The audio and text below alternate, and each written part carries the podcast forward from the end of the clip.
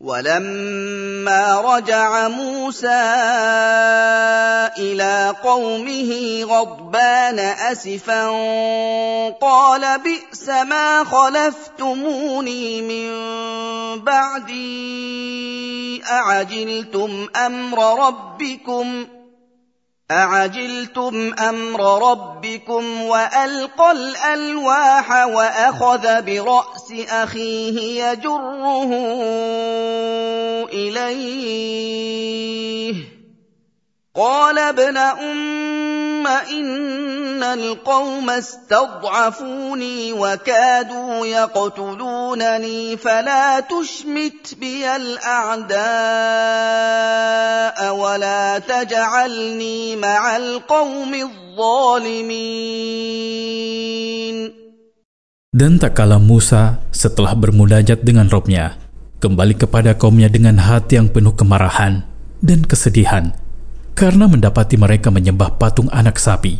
Ia berkata, Alangkah buruknya keadaan yang kalian ciptakan sesudah kepergianku dari kalian. Karena keadaan itu bisa menyebabkan datangnya kehancuran dan kesengsaraan. Apakah kalian bosan menungguku? Sehingga kalian menyembah patung anak sapi itu? Lalu Musa melemparkan lembaran-lembaran Taurat karena terbakar kemarahan dan kesedihan yang sangat hebat. Dan ia pun memegang kepala dan janggut saudaranya, Harun, dan menariknya ke arahnya. Hal itu karena Harun tinggal bersama kaumnya, tetapi tidak berbuat apa-apa ketika melihat mereka menyembah patung anak sapi. Harun meminta maaf kepada Musa, seraya berkata, Wahai putra ibuku, Sesungguhnya orang-orang itu menganggapku lemah, sehingga mereka meremehkanku. Bahkan, mereka nyaris membunuhku. Jadi, janganlah kamu menghukumku dengan hukuman yang membuat musuh-musuhku bersukaria. Dan janganlah kemarahanmu membuatku termasuk ke dalam golongan orang-orang zalim yang menyembah selain Allah. قال رب اغفر لي ولأخي وأدخلنا في رحمتك وأنت أرحم الراحمين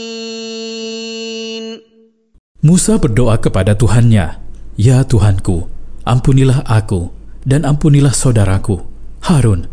Masukkanlah kami ke dalam rahmatmu dan lingkupilah kami dengan rahmatmu dari segala penjuru. Karena engkau, wahai Tuhanku, lebih menyayangi kami dari siapa pun. الذين اتخذوا العجل سينالهم غضب من ربهم وذلة في الحياة الدنيا وكذلك نجزي المفترين Sesungguhnya, orang-orang yang menjadikan patung anak sapi sebagai Tuhan yang mereka sembah itu akan mendapatkan murka yang sangat keras dari Rob mereka. Mereka akan mendapatkan kehinaan di dalam hidup ini karena mereka telah mengundang murka Rob mereka dan merendahkannya. Balasan semacam itulah yang akan kami berikan kepada orang-orang yang suka membuat kebohongan atas nama Allah. والذين عملوا السيئات ثم تابوا من بعدها وامنوا ان ربك من بعدها لغفور رحيم Orang-orang yang melakukan keburukan, seperti menyekutukan Allah dan berbuat maksiat, kemudian bertobat kepada Allah dengan beriman kepadanya dan meninggalkan perbuatan maksiat yang telah mereka lakukan. Sesungguhnya, Robmu setelah pertobatan ini dan kembali dari musyrik menuju iman dan dari kemaksiatan menuju ketaatan. Wahai Rasul,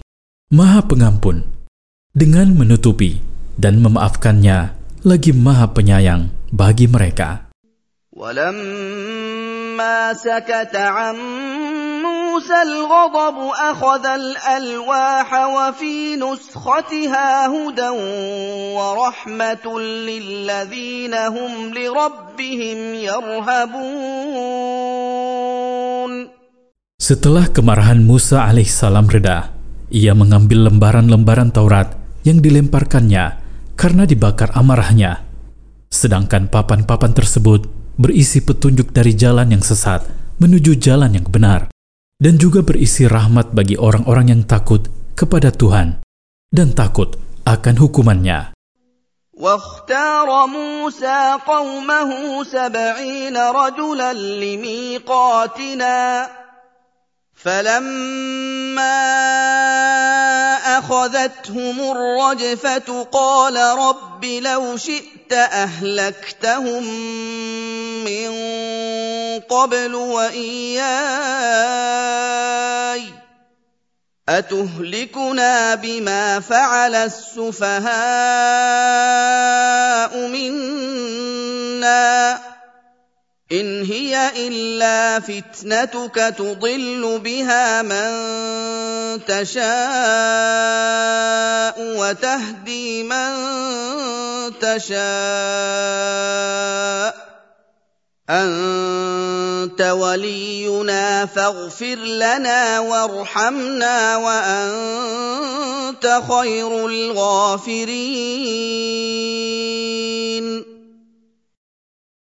Musa memilih 70 orang terbaik dari kaumnya untuk memohon ampun kepada Rob mereka atas tindakan orang-orang awam yang telah menyembah patung anak sapi. Dan Allah memerintahkan kepada mereka agar datang di tempat dan waktu yang ditentukan. Setelah mereka tiba di tempat itu, tiba-tiba mereka bersikap lancang kepada Allah dengan meminta kepada Musa agar memperlihatkan Allah kepada mereka secara nyata. Kemudian, mereka diguncang gempa bumi yang sangat dahsyat hingga mereka jatuh pingsan. Lalu Musa menundukkan diri kepada Robnya dan berkata, Ya Robku, sekiranya engkau berkehendak membinasakan mereka, dan membinasakan aku bersama mereka sebelum kedatangan mereka. Niscaya engkau telah membinasakan mereka. Apakah engkau hendak membinasakan kami? Disebabkan perbuatan yang dilakukan orang-orang yang bodoh di antara kami. Apa yang dilakukan oleh kaumku yang menyembah patung anak sapi itu tidak lain hanyalah sebuah cobaan dan ujian yang engkau jadikan sebagai sarana untuk menyesatkan orang-orang yang engkau kehendaki dan memberi petunjuk kepada orang-orang yang engkau kehendaki. Engkaulah yang mengendalikan urusan kami, maka ampunilah dosa-dosa kami. Dan limpahkanlah kepada kami rahmatmu yang sangat luas. Engkau adalah sebaik-baik pengampun dosa dan pemaaf kesalahan. Faidah dari ayat-ayat di atas. Pertama, marah seorang muslim harus karena Allah, bukan karena pribadi. Dan hendaknya amarahnya cepat mereda jika diingatkan. Kedua, dalam ayat-ayat di atas terkandung petunjuk bahwa orang yang melakukan kesalahan dalam beristihad padahal dalil-dalilnya sudah jelas, maka dia tidak diberi uzur dalam urusan penetapan hukum-hukum terhadapnya.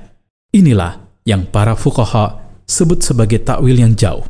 Ketiga, di antara adab berdoa adalah memulai dengan diri sendiri, di mana Musa alaihissalam berdoa dengan memohon ampunan untuk diri sendiri sebagai bentuk adab kepada Allah atas amarah yang nampak pada dirinya. Kemudian memohonkan ampunan untuk Harun, saudaranya, atas kemungkinan apa yang terjadi darinya berupa kelalaian atau keteledoran dalam mencegah para penyembah patung anak sapi. Keempat, dusta adalah keburukan seluruhnya dan menjatuhkan wibawa pelakunya di depan manusia.